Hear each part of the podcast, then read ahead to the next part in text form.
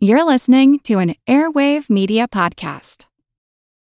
When you need mealtime inspiration, it's worth shopping Kroger, where you'll find over 30,000 mouthwatering choices that excite your inner foodie. And no matter what tasty choice you make, you'll enjoy our everyday low prices, plus extra ways to save, like digital coupons worth over $600 each week. You can also save up to $1 off per gallon at the pump with fuel points. More savings and more inspiring flavors make shopping Kroger worth it every time. Kroger, fresh for everyone. Fuel restrictions apply.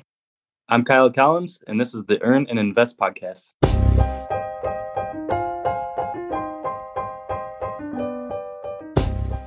I've been pretty clear that I've lived a charmed life. Yes, there were speed bumps along the way. I mean, I wouldn't have chosen to lose my father. Yet, I was brought up in a family surrounded by love and enough material wealth to thrive. In some ways, I had it easy. That's not to say, however, that I escaped unscathed. We all come from generations of family members, and the suffering is often handed down in the form of generational trauma. It's no surprise that I struggle with understanding what enough money looks like when I come from a grandmother who lived in an orphanage during the Great Depression. As I said, no one escapes unscathed.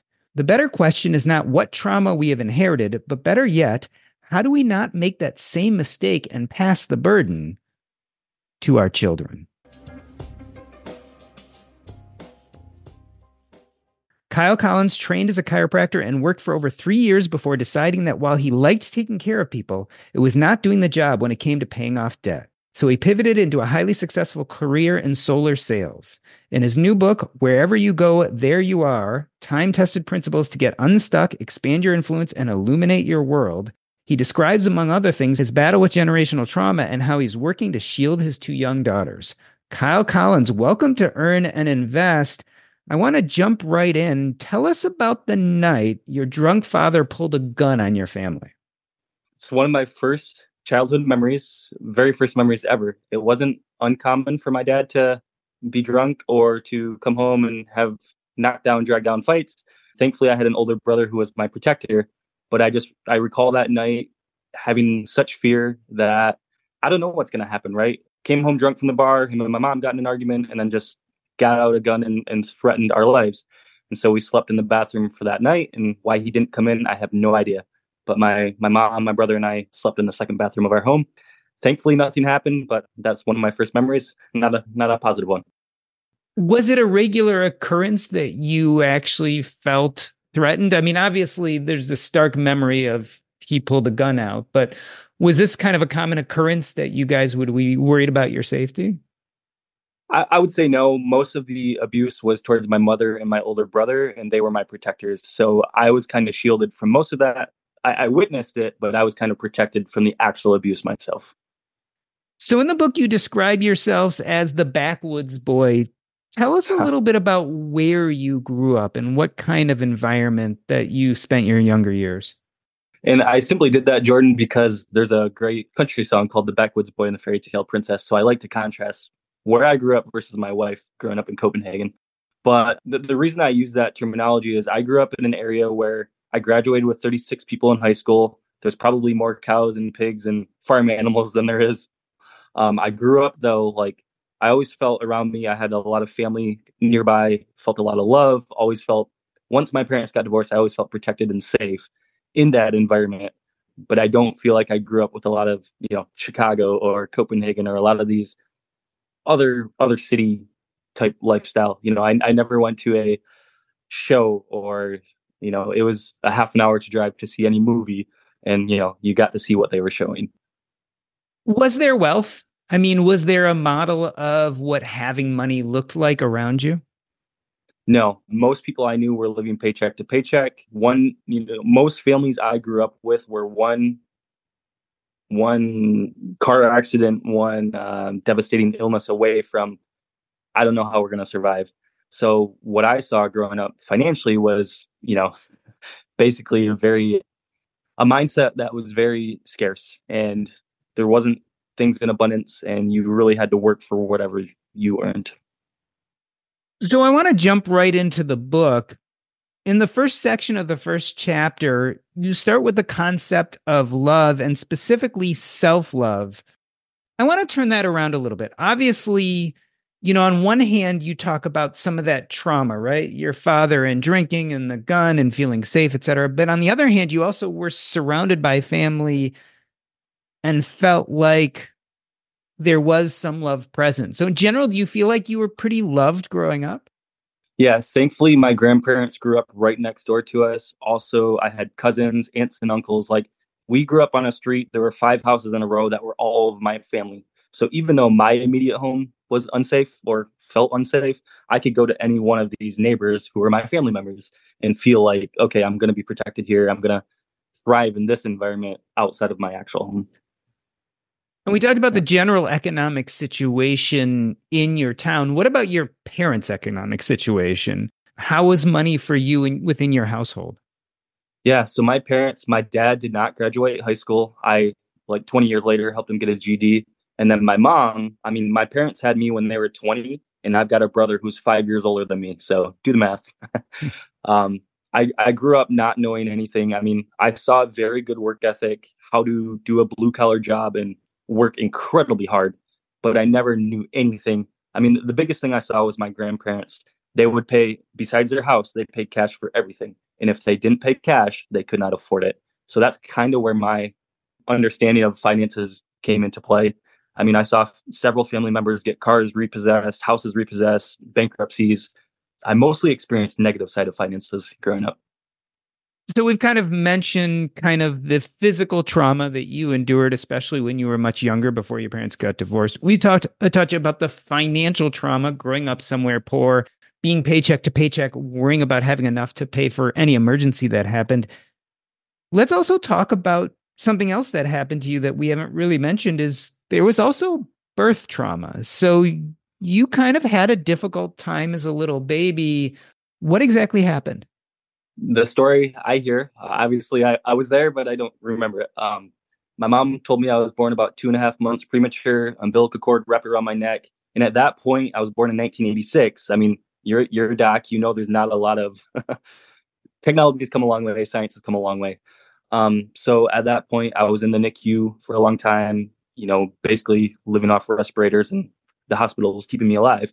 And then I was very sick as a child. I had strep throat all the time, and just a lot of a lot of illnesses as a kid as well. Thankfully, you know, the doctors had told my parents, you know, if this child survives, it's less than you know five seven percent, and if he does survive, probably cerebral palsy or something won't be a normal kid. There's one other thing I want to talk about kind of as you were growing up before we really address your book and generational trauma and, and some of what the conclusions you came to based on your upbringing. But there was one more episode I found really interesting is you went off to college and when you came back, I don't know if it was after first year, what have you, you found a notice that you weren't paying your credit cards. Tell me about what exactly happened there. Yeah, very interesting. So went through high school, I ended up being valedictorian and got all of my 124 credits paid for. And then I also had some scholarships. And so I was very good in, in my mind, I was very good financially. I came home summer break between my freshman and sophomore years of college, and I find five credit cards in my name. And I'm like, I've never opened a credit card. What the heck is this?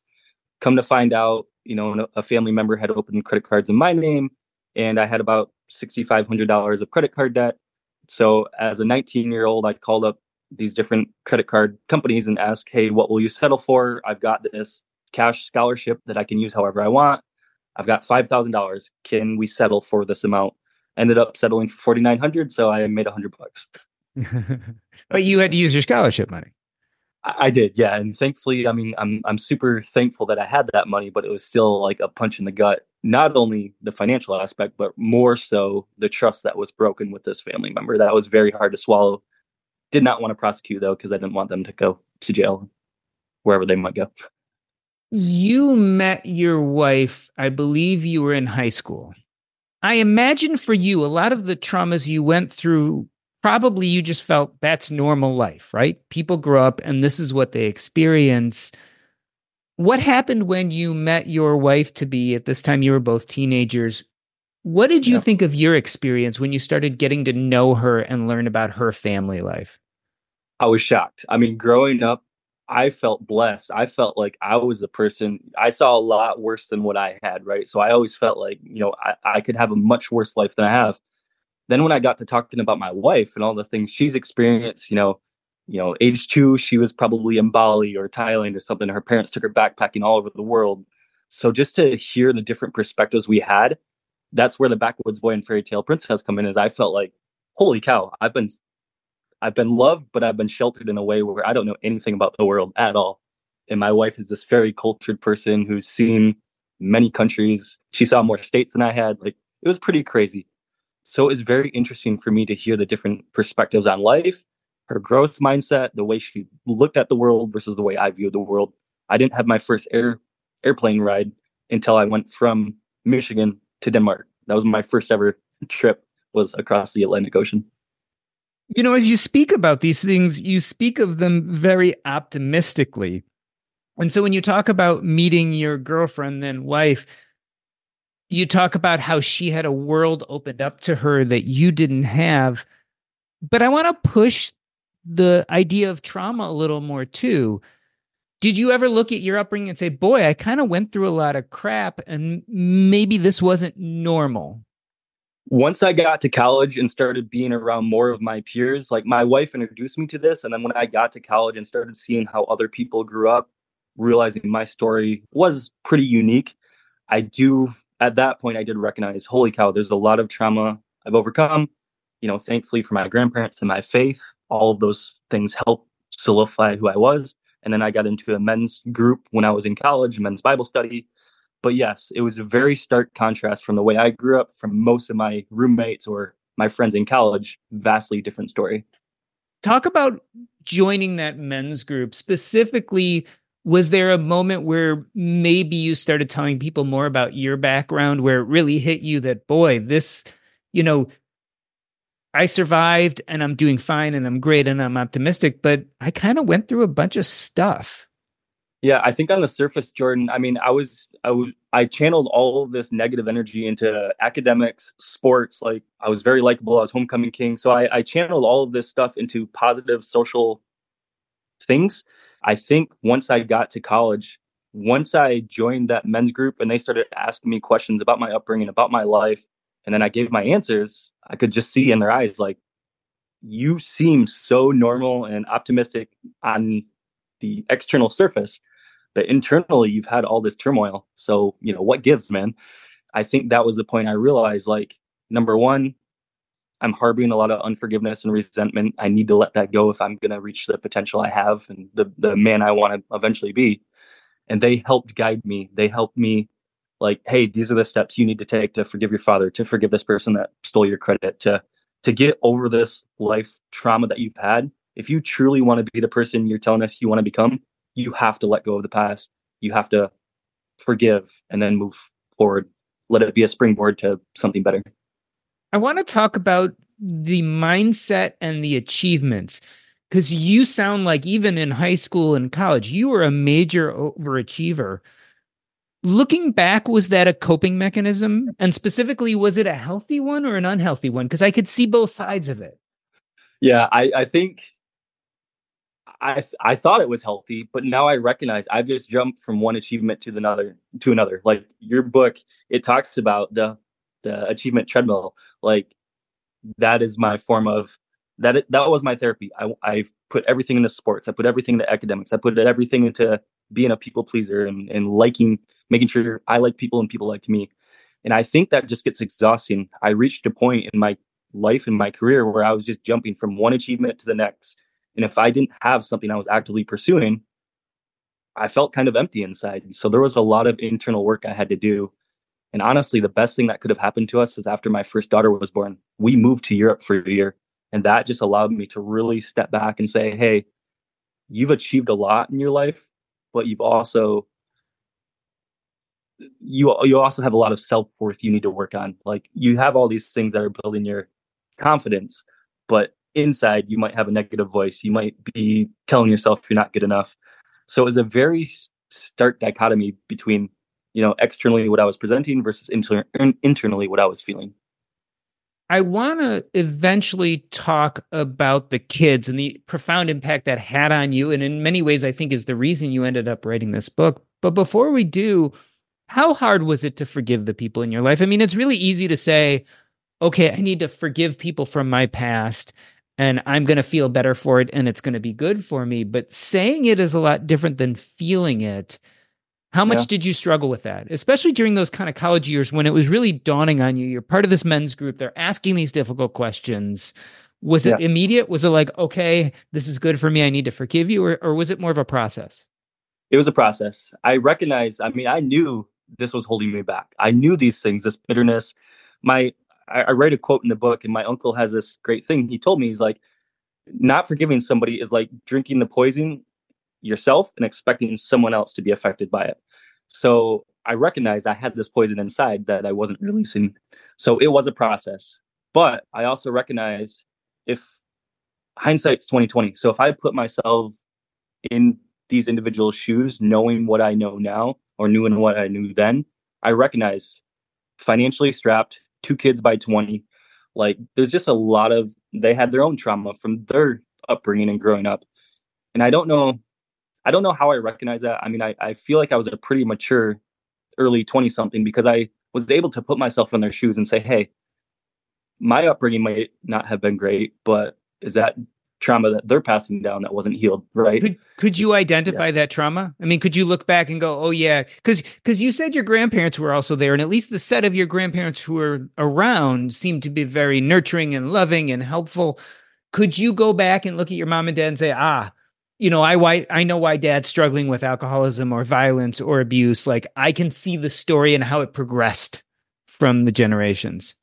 I can yeah. And my dad's father, my paternal grandfather, was great. He was super good to us as grandchildren. But hearing some of my aunt and um, my aunt and my father's backstories about the way they grew up, they weren't shown a lot of love. It was more, "Hey, we're growing up in the '60s and '70s. Like, you just do your job and don't necessarily have a lot of love expressed." So, I understood. My dad didn't have a lot of love shown to him in ways that was acceptable, and he then didn't know how to pass that down to his children. I feel like a lot of us actually cling to our generational trauma and turn it into a badge of excellence. Like, mm. I went through that, and that's why I'm as you know great as I am now, achieve the things I did, etc. Did you struggle with this idea of the pressure and the stress made you better versus the pressure and the stress was unfair and it's too bad I had to deal with that? Like, was there ever that dichotomy in your own brain? No, I never felt that way. Once I got to college and realized what I went through was pretty tough, I never, I was never woe is me. I was like, you know what? This has really made me who I am. And this has made me be as strong and as resilient as I am because of what I went through. I saw a lot of my friends in college that grew up, you know, trust fund babies, everything was paid for, everything was taken care of by their parents. And I just look at the vast differences between me and them in terms of how we want to live our lives, you know, how responsible we are, how willing we are to work hard.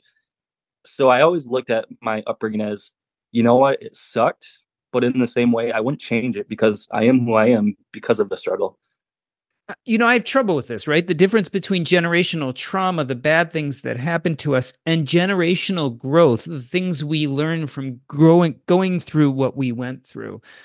And yeah. so let's look at this as a lens of okay, I love this woman I'm dating. We're going to get married. We're going to have kids.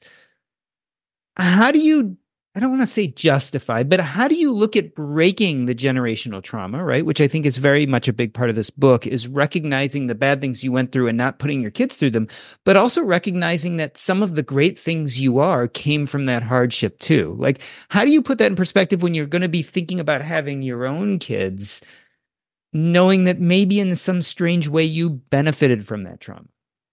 yeah, it's a very hard question to answer because I've dealt with this. I've had this thought in my mind like, I don't want to be that helicopter parent that's doing everything for my kids, but I also don't want to be the parent that is just like totally neglectful and they have to suffer completely because of me. I think the way I've went around it is I want to purposely institute some type of struggle. So even if we're very well off, I do not think I will pay for our kids' college if they choose to go to college or pay for their first car. I think we'll do some type of match system where, you know, you're going to work, you're going to put this much money towards this thing, maybe we'll match you or, or whatever. So my thought has been, I kind of want to meet in the middle. I don't want to do everything for them, but I also don't want to just like totally derail their life because most of the people in my situation that I saw, most of my friends by eighth grade, what they had went through, we went one of two ways. Either we went on an upward trajectory and used it for good, or most of them drugs, dropped out of school, what have you. So I, I really recognize there was a turning point once people get to that age of consciousness where they know what actually happened in their background. You can either let it drive you higher or let it totally derail your life. And yeah, I, I like this idea of building some struggle into your child's upbringing, but by nature it has to be artificial, right? Because we don't want them to go through the bad stuff we went through, right? So when I was talking yeah. about my own story, like my maternal grandmother ended up living in an orphanage during the Great Depression. So she often had issues with money and enough and having enough for what she needed, which were very much passed down to my mother. Like I can tell you about times during childhood where we had plenty of money and yet there was a huge fear about spending. And then my father died and there was even a bigger fear about having enough. And now, you know, generations later, while I have got to this place of financial independence, the idea of spending still feels difficult and painful for me. And I know that's almost part of my DNA, right? Yeah. And so I'm trying to think about this idea of how we create that artificial struggle for our kids, but in a way that doesn't harm us, right? That doesn't imprint our DNA in a bad way and so it's interesting that you've come to that point. So you specifically are like, I need to build the struggle in a healthy way and for my children, or at least that was the game plan at the outset. Yeah, that's the goal. How that looks, I don't quite know yet. I will say though, I mean, my wife is from Europe. None of my family's around. So we have had a struggle in a way of we're in Chicago. We don't have any family help. We're raising two kids on our own. My wife's got a very demanding job as a physician. In a way, it's going to be built in struggles because we don't have the help that we normally would if we lived next door to our family. So, so far, that's what we found. We also try, I mean, we speak two languages at home to our kids. We're, we're trying to set them up for success, but also we want to let them know like life life can be difficult. We're going to shield you as much as we can, but we also have to expose you to some of these things as well. And I do think we want to do Doctors Without Borders or go on mission trips to third world countries. Like we need to expose them to these things where they recognize how good they actually have it.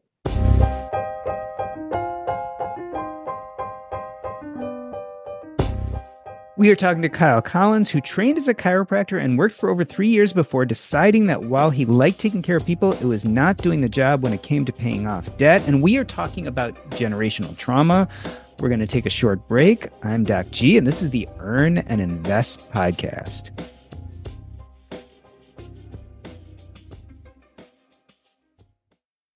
This episode is brought to you by Range Rover Sport.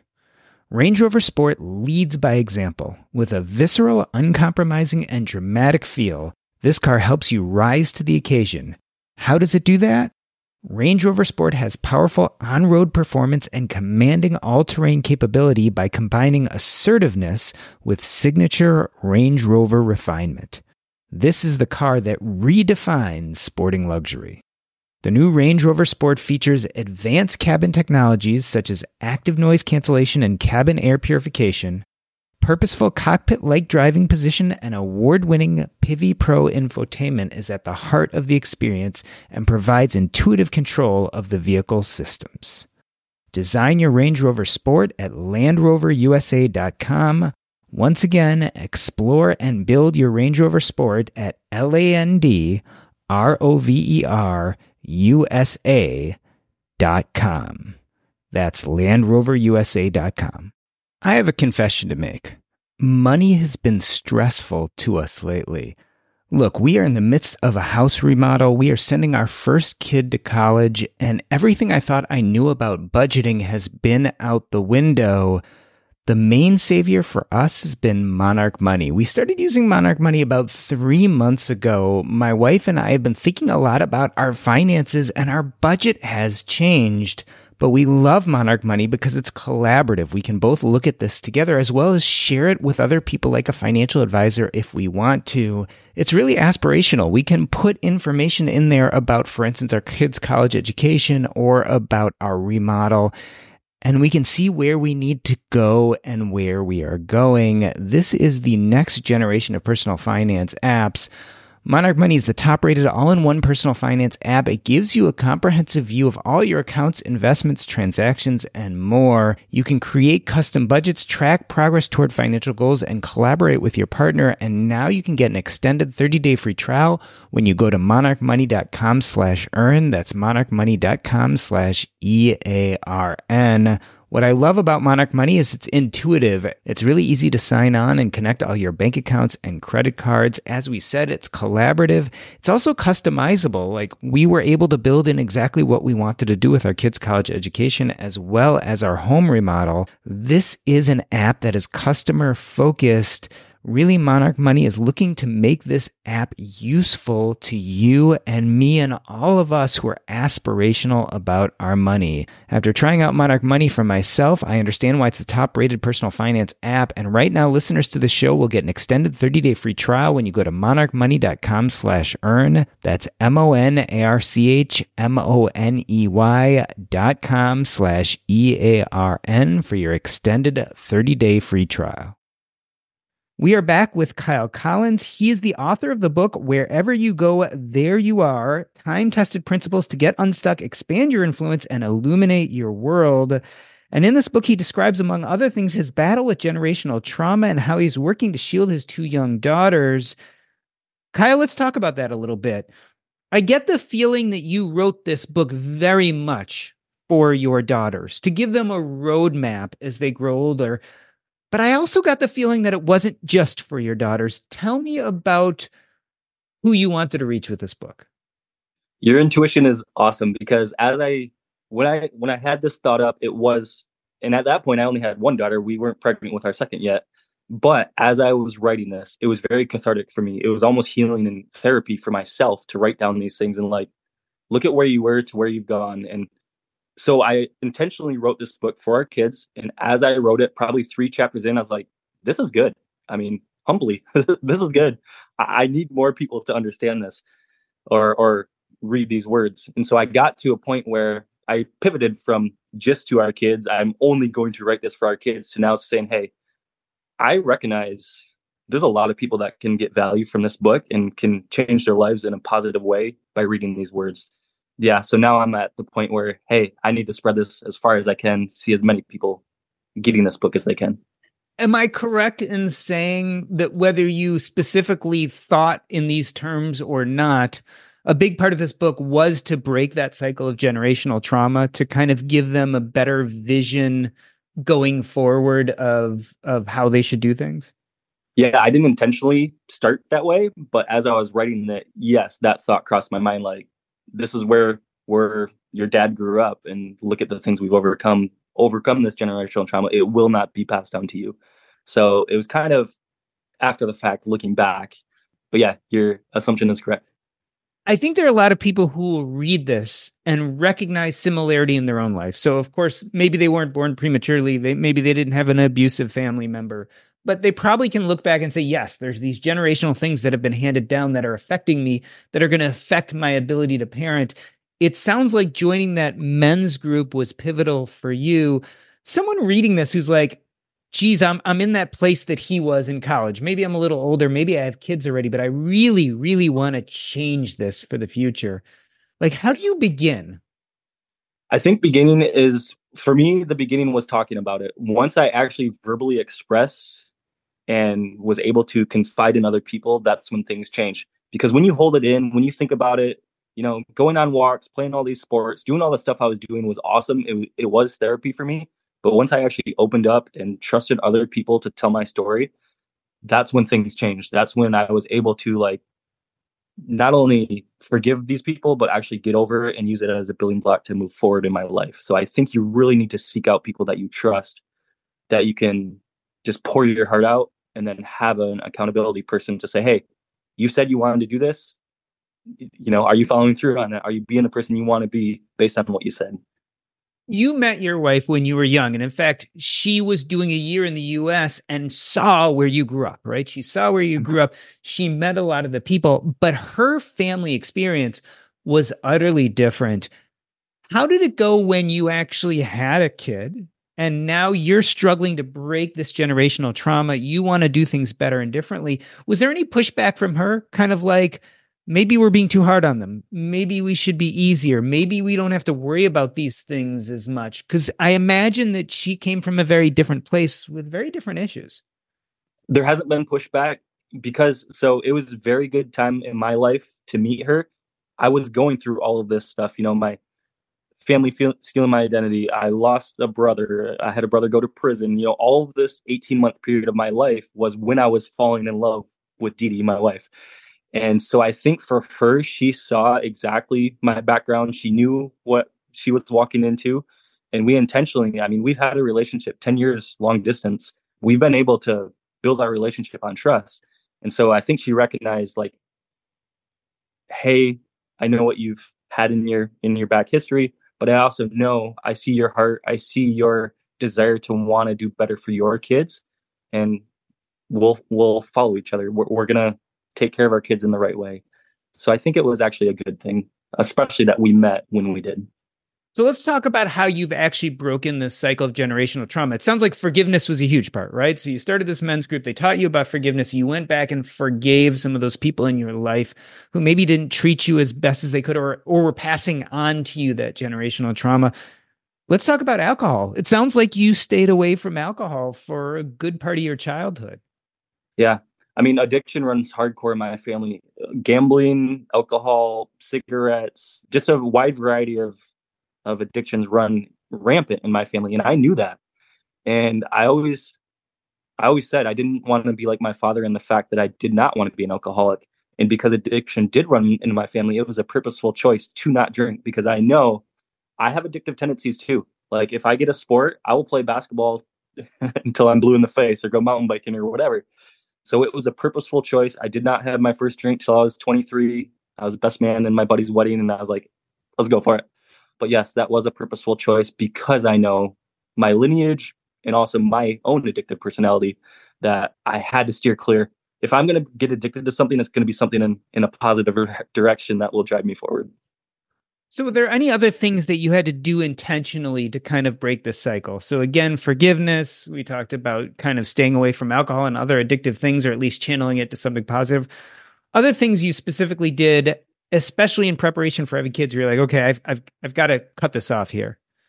Yeah, there was there was a period of my life, even though externally, you know, I did really well in sports, academics, people liked me, whatever. There was still this small internal voice that says, I'm not good enough. I can't contribute the way I want to. I'm never never going to reach the heights that I want to reach.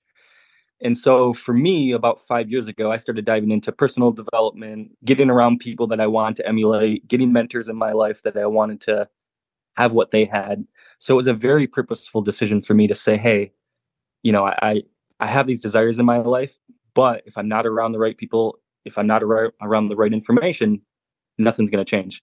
So garbage in is garbage out, right? I just started consuming as much good content as I could, which led me to your podcast. Excellent. Which which is obviously clearly on the right pathway. Let's talk about self forgiveness. Because one thing that I, I definitely think about these things is even though we can go back and look at our past traumas and separate ourselves out and realize this is something that happened to us, but that we are not bad people. Like I went through something bad, but I am not a bad person. It's a very important mm-hmm. distinction to make. And I think it's really, really important whenever you go back and kind of retell those stories of your life. Did you struggle with self forgiveness? Was there ever a point where you're like, yeah, I still feel bad for being a victim for for going through this stuff? You made an awesome distinction there. You're you're totally right. Defining who you are, your identity versus the actions you partook in are two vastly separate things. So I think you know this, you know, losing your dad at an early age, you you question why me? Did I do something? Could I have prevented this? It was the same when my parents got divorced. I had those same thoughts like, you know, I recognize it wasn't a great marriage, but was it something I did? Could I have prevented this? And then I will tell you, I was not the person probably until about age 15, 16, you know, I was a jerk. I was making fun of kids on the school bus, people that were overweight. I was making fun of them. I was putting gum in people's hair that I didn't like. Like there was a lot of things I did in my life that I don't think had I had I not had this unforgiveness toward myself for who I was, I don't think I would have had those actions. But I I know there's a famous saying that hurting people hurt people, and I think that's exactly where I was. I was so much turmoil in my own life that any outlet or any person I could push below me that was just helping elevate myself. I wish I could take those things back, but it took me a long time for that self forgiveness. I even wrote it in the book. Like, I'm sorry to anybody I've offended, you know, as a teenager. Super sorry. We've talked about kind of general tr- generational trauma and how it's impacted how you grew up and your relationships, and even this idea of what you'll do with your kids. Talk about the financial trauma. We've kind of stayed away from that up to this point. How has it changed the way you manage money and finances? It's, I mean, it's a big, big deal. You were classically trained as a chiropractor and did a huge career pivot. And part of the reason was because of debt. How has generational trauma affected the way you look at money? Where I grew up, again, I loved it. Hard workers. I, I learned my work ethic from where I grew up, but I also recognize people living paycheck to paycheck. The mindset was quite small. You could never foresee a life where you could retire in your 40s or 50s. Or so. Once I went away to college, lived in Europe for a while, went to chiropractic school. I started all of these different life experiences led me to like see there's a lot of different paths here that I could take. So the reason I went to chiropractic school was because I wanted to help people. Then when I got out of chiropractic school, realizing that I had like 140 grand in debt, and then as an associate doctor in somebody else's office, you're not making great money. You know, 50, 60, 70 grand a year. It's pretty hard to pay off your student loans. So at that point, I was like, you know, I've always been, my, my grandparents were really good, no debt at all, no debt, as much as you can, steer clear. And so just having this huge monkey on my back of this over six figures of debt was intimidating. It was scary.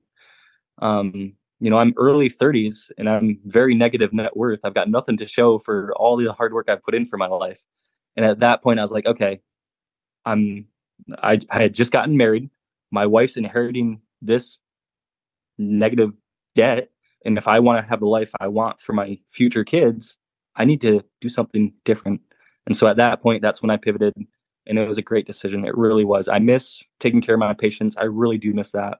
But the income, the now knowing, changing the trajectory of my family's life has been so worth it. I mean, we were able to take that year in Denmark because I had done so well in sales, banked a lot of money, and you know, we worked very part time for an entire year living in Copenhagen. It was great.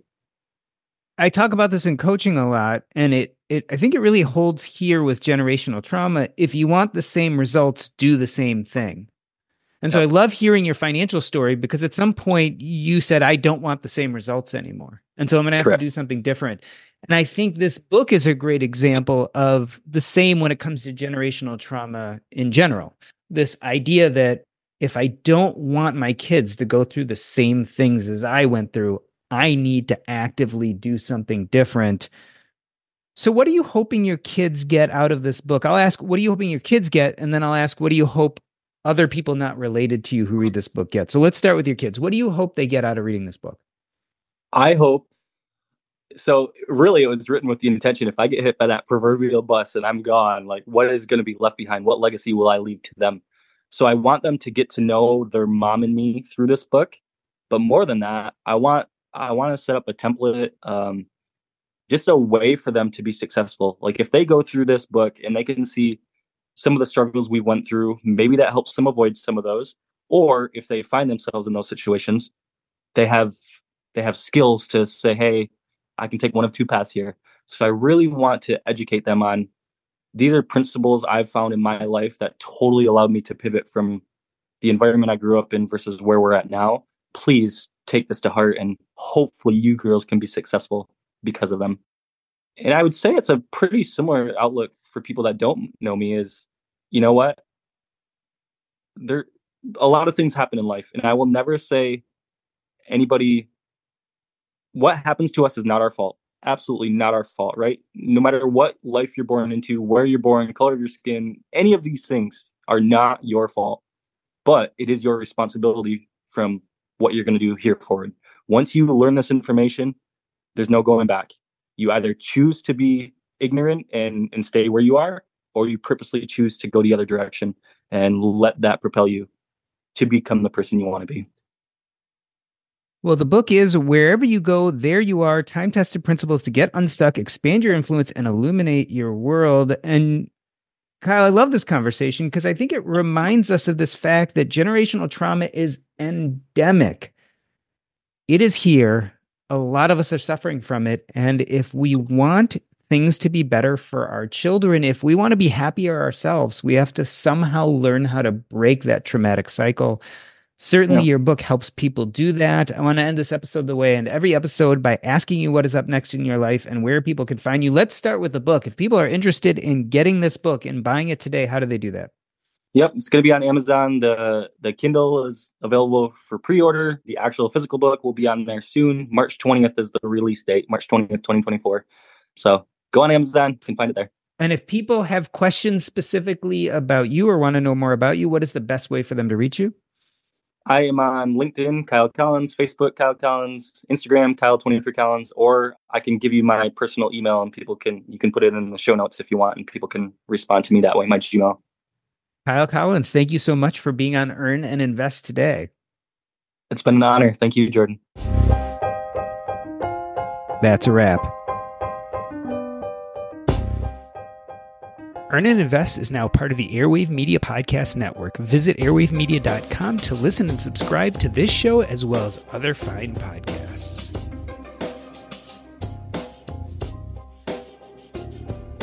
Okay, I'm going to do something I normally don't do right here before after show segment. I'm going to ask for your help. When was the last time you told someone about Earn and Invest? When was the last time you shared an episode? When was the last time you emailed a friend and said, Hey, I heard this really great conversation. I think you should take a listen?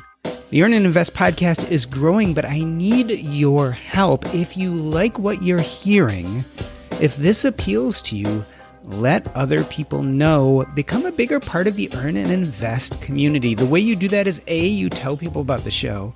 B, you join our Facebook group at earnandinvest.com slash Facebook. This is a place where we can have conversations, discussions, and most importantly, you guys can react to my episodes, leave comments, and then I can integrate that into A, what kind of episodes we have next, and B, the conversation we're having online and in the after show segments about what is going on with our community. These are great ways to get involved. If you're ready for that next step, there are two other ways to really take the next step, go a bit further. One is to join the Wealth with Purpose Mastermind. This mastermind, we now have 28 people. We have great conversations. Last monthly meeting, we just had a 30 minute presentation on syndications and then we went over someone's financials. It was a great meeting. Everyone really enjoyed it. If you want to be part of this community, if you want accountability, this is a great way to do it. And last but not least, the Path to Purpose coaching program. I've had so much joy doing this coaching program. And the truth of the matter is, on my Path to Purpose website page, that's earnandinvest.com slash coaching, people leave comments all the time. They tell their whole life story they ask if coaching could be good for them, and then I never hear from them again. And this is going to be what we talk about in the after show segment in a moment. If you want something different, if you want a different outcome, then you need to do something different. If you keep doing the same things, you're going to have the same outcomes. I know there are many of you right now listening to this that have contemplated getting coaching, especially around purpose. Make the jump Go to earnandinvest.com slash coaching. You won't regret it, and you won't regret being part of the Earn and Invest community. So either join the Facebook group, let someone know about an episode you appreciated, think about the mastermind or coaching, and now to the after show.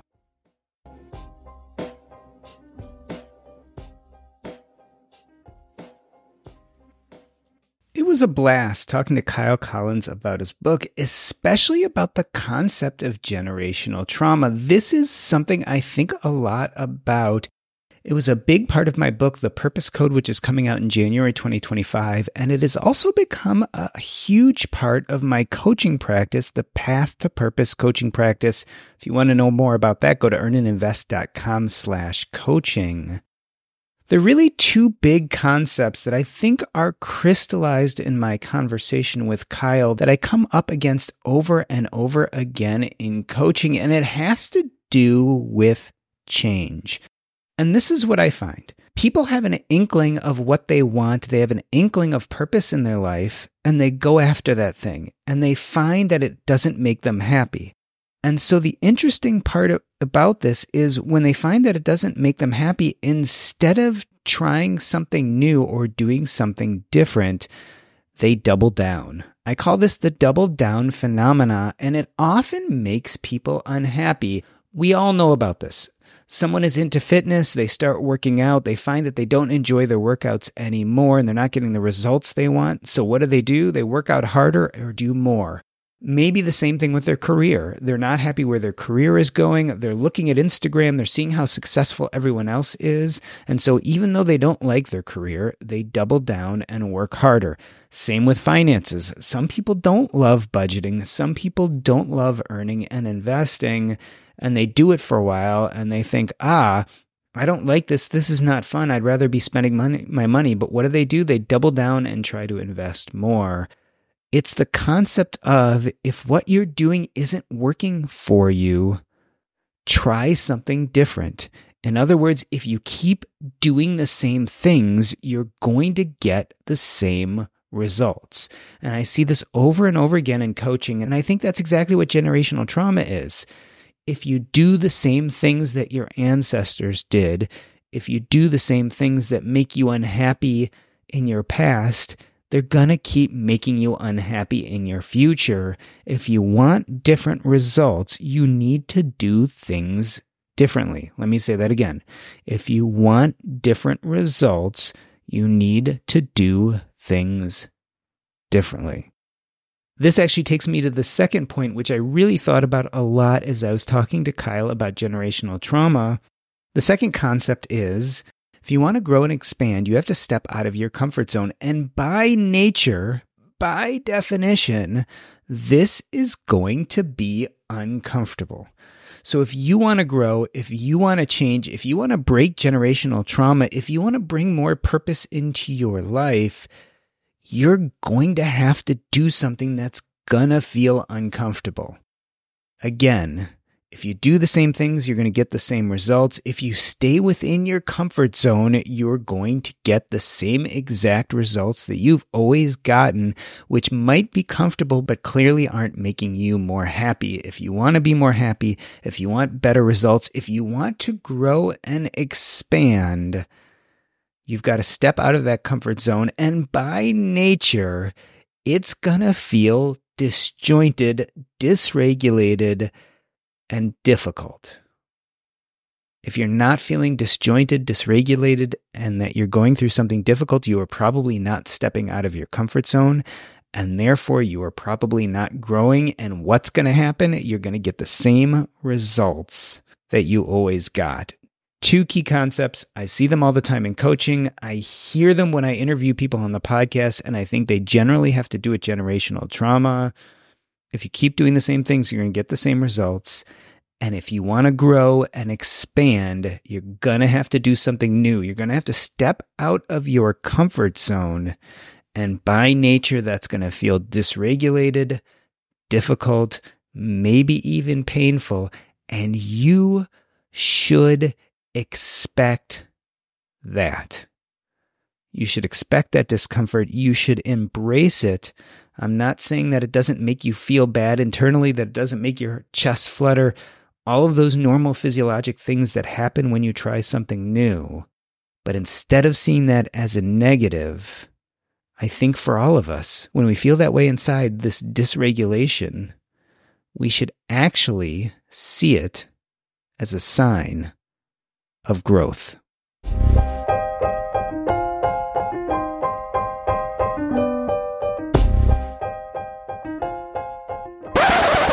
All right, I keep things running just for a little bit to be part as the after show Um, I really loved your part about that book. I mean, about I really love that part about your book. I love this idea, an idea that I don't think we talk about enough. That we really have to explore ourselves in the process of bringing up children, not only so that we get better, do better, feel better, stop struggling with achievements and enough, etc., but also so we don't kind of pass that stuff all down to our children. And I think the you know the default is to mindlessly pass all your trauma to your children. I mean that's what i think most people do whether they realize it or not. And so what i really liked about your book is that it, it was a very thoughtful attempt to do just exactly the opposite. To yeah. like talk to your children and say this is who i am. This is what i've gone through. This is the positive that comes from that. And let's end this here. Yep. And i think in life it's very easy to become a victim, right? A lot of these things, I could have used these as crutches to never do anything with my life, but that's not the life I want. And I, I think people can recognize, like, you know what? Just like I just said, yeah, it wasn't my fault, but it is my responsibility how I want to show up in the world from here forward. And I really, really, really have awesome kids. I mean, I consciously ask myself, like, what am I doing right now that's going to make them end up in therapy 20 years down the road? You know, I'm, I'm I have that mindset of, am I being the type of dad I want to be? So tell me how hard it was for you to hand these chapters over to your wife and have her read them. Uh, were you stressed about it, or was it like, eh, she knows the story already anyway? She knows the story, so it wasn't as hard. Honestly, Jordan, it was way harder for the people in my life that I, I still love and have forgiven to know that they have these chapters. Like I didn't name them by name purposely, but people close to me are going to know who these characters were. And I just, if I could speak to them, like I, I recognize that's not who you wanted to be. That you had your own crap going on in your life. Totally forgive you. And I really recognize a lot of times we learn what to do. A lot of times we learn better what not to do. And I think my upbringing, I learned what I didn't want, what not to do. And that was just as valuable to me as learning what to do from a good mentor.